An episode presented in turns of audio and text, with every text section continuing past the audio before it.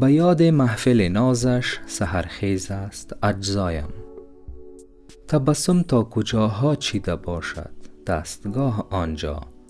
از سیاق این بیت چنین استنباط می شود که عاشق دور از محفل ناز معشوق خیش قرار داشته یعنی از وصل به هجر ساخته و این حالت را نیز مختنم دانسته از یاد حضور معشوق هم فیضها مانند سحر کسب نموده است.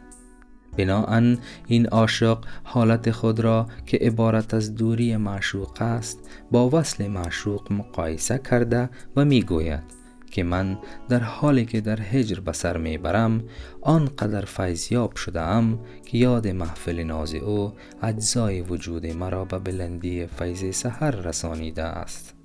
پس هرگاه در حضور معشوق قرار بگیرم یا با عبارت دیگر مورد التفات او واقع شوم تبسم او دستگاه قدر و منزلت مرا به چه اندازه بلند خواهد برد؟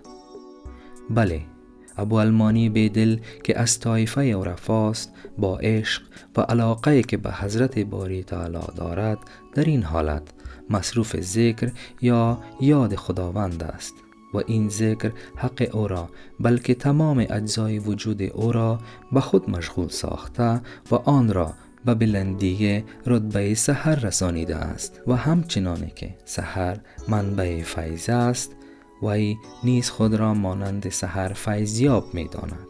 و در این حالت به فکر آن است که این همه یاد کردنها که دور از بزم وصل است به پایان رسد و وی خود را در بزم حضور باریاب بیند و مورد لطف و عنایت معشوق حقیقی واقع گردد.